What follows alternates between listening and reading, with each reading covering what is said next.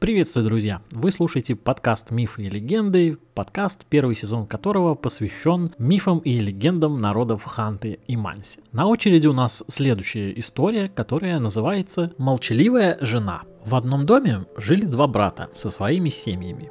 И вот один раз они пошли на охоту а своим женам сказали, чтобы те жили в мире и дружбе, и успокаивали своих детей, дабы те не бесились. Ну и хату не разносили, соответственно. Рядом с нами, говорит один брат, живет злой дух. Вы с ним поаккуратнее, потому что он не любит, когда его беспокоит. Конечно же, жены пообещали, что все будет ништяк, можете идти, вообще ни о чем не беспокоиться, все будет окей. Детей они найдут чем занять, да и сами знают чем заняться. Ну, братья переглянулись, значит, и пошли на охоту. Но стоило мужчинам выйти за порог и скрыться из виду, как дети тут же принялись громко шуметь, кричать, бороться, играть и носиться со всех ног по дому.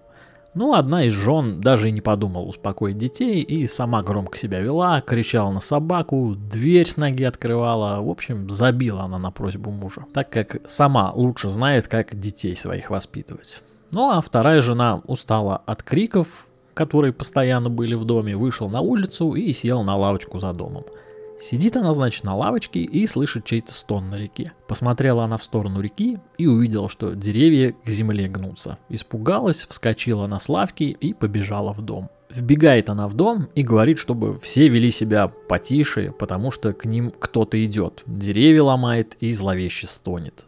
Ну, первая жена, конечно же, ей не поверила, говорит, вот ты всякую ерунду вообще порешь, вообще показалось тебе, иди давай, короче, отсюда. И давай с детьми играться и раскидывать их по шкуре с прогиба. Тут дверь отворяется, и видят они, на пороге стоит Вонт Ике. Ну а тут мы немножечко отойдем с вами в сторонку, и я скажу вам, что Вонт Ике это некое божество, которому поклонялись люди в то время. Э, в простонародье его называли Урманный старик, а Урман – это лес, если вы не знали. Так вот, считалось, что этому старику принадлежал вообще весь лес, и также от него зависела удача охотников в этом самом лесу. Если ему нравился, допустим, человек, он мог ему помочь. Если тот заблудится, то мог подсказать дорогу, превратившись в какую-то птицу, он прыгал по веткам и вел человека нужной дорогой. Но вот если человек рассердит духа, то он мешал ему и охотиться, все время насылая на того напасти, да и в целом мог просто сделать так, чтобы человек в этом самом лесу заблудился. Потому лес считался важным местом, где требовалось соблюдать все обычаи, чтобы этого духа самого не злить. Иначе там снег башка попадет и все в таком духе. Встал, значит, наш старик на пороге и злобно посмотрел на этих двух женщин. Ну, а те, в свою очередь, испугались, задрожали и сбились в кучку, как полагается.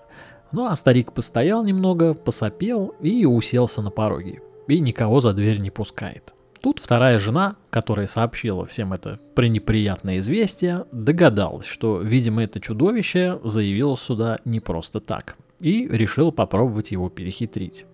Вынула она, значит, своего ребенка из люльки и спрятала его под подол платья. Любопытно, как она там его закрепила, конечно. Ну и сама принялась э, качать люльку, чтобы сделать вид, что убаюкивает ребенка. Потом она подошла к порогу и говорит старику, пропусти меня по-братски, я тут стружку мокрую из люльки выброшу, да новый наберу. Старик посмотрел на нее и спустя пару минут отодвинулся от двери. Выходит она из дома, значит, и видит какой-то котелок на земле лежит бесхозный. Схватила его и побежала в лес. Ну а старик почуял, что она украл что-то, встал, открыл дверь и рявкнул на нее, чтобы та бросила этот самый котелок. Девушка испугалась, бросила котел и побежала, куда глаза глядят. Поражаюсь, конечно, таким поступком. Тебе сматываться надо там, а ты такой, о, котелок вообще бесхозный. Подбираешь его, что явно вообще не твое, и бежишь с ним. Ну, нафига тебе оно в лесу надо? Или, может, она там захотела в лесу супчику сварганить? Ну, окей, а есть чем? Палочками? Разозлился пуще прежнего старик и разорвал всех, кто был в доме только головы оставил. Потом вышел во двор, соорудил ограду из кольев и повесил туда все головы, попутно подобрав каждому его одежду. Через несколько дней вернулись охотники, и старший говорит младшему, смотри-ка, мои он меня вышли встречать, а твоих что-то не видать вообще. Но как только подошли они ближе, то увидел старший, что все это вообще не его семья, а все, что от нее осталось. Расплакался охотник, ну а младший брат ему и говорит, ну а я тогда пойду своих искать, если в доме их нет, может живы еще. Остался несчастный мужик жить один в этом доме. Ходил он на охоту, шкурами торговал на трассе и с купцами болтал о жизни. И вот однажды он возвращался домой и видит в доме свет горит, и дым из трубы валит. Ускорился, значит, охотник, открывает дверь, а там женщина какая-то. И да, кстати, вообще не сообщается почему-то, то ли это жена младшего брата, или же просто какая-то рандомная женщина мимо шла, видит дом такой пустой. О, дай-ка, думает, поживу. Ну, по сути, у них такая логика есть, типа, не мое, но мое. Сел мужик, смотрит на нее и раздеваться начал. А женщина тут же подскакивает и вешает одежду сушиться. Налила она ему ухи, наложила второго и сама села рядом с ним. Мужик расспрашивать начал ее, кто она такая вообще, почему тут, что вообще происходит. Но женщина не проронила ни слова. А ночью она пришла к нему в кровать. И любили они друг друга минут 5-7. А после этого начали жить они вместе, как муж и жена. Не смущало охотника, что жена его не говорит совсем ничего. И вот в один вечер он решил пошутить. Думает он, спрячу-ка я половник, которым она горячий мешает. Что она, интересно, делать будет, как искать? И спрятал. Жена подходит к котлу, видит у нее все закипает, пена вот-вот выйдет за пределы котла.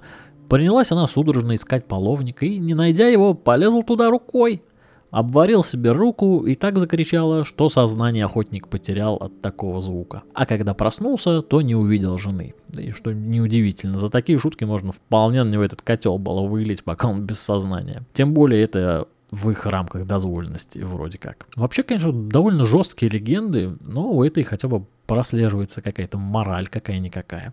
Вышел, значит, охотник из дома и увидел следы на снегу. И пошел он искать женщину по ним. Бродил он по лесу несколько месяцев, пока не увидел избу. Подходит он к окошку, смотрит, а там лежит тот самый старик, который всю его семью порешил со своей женой. А между ними женщина его лежит. Вошел охотник в дом, и старик к нему повернулся. «Дурак ты», — говорит старик ему, — спрятал половник раньше времени. А чуть подождал, мог бы сына увидеть. Охотник раскаялся тогда и сказал, что он не знал. А если бы знал, не поступил так никогда.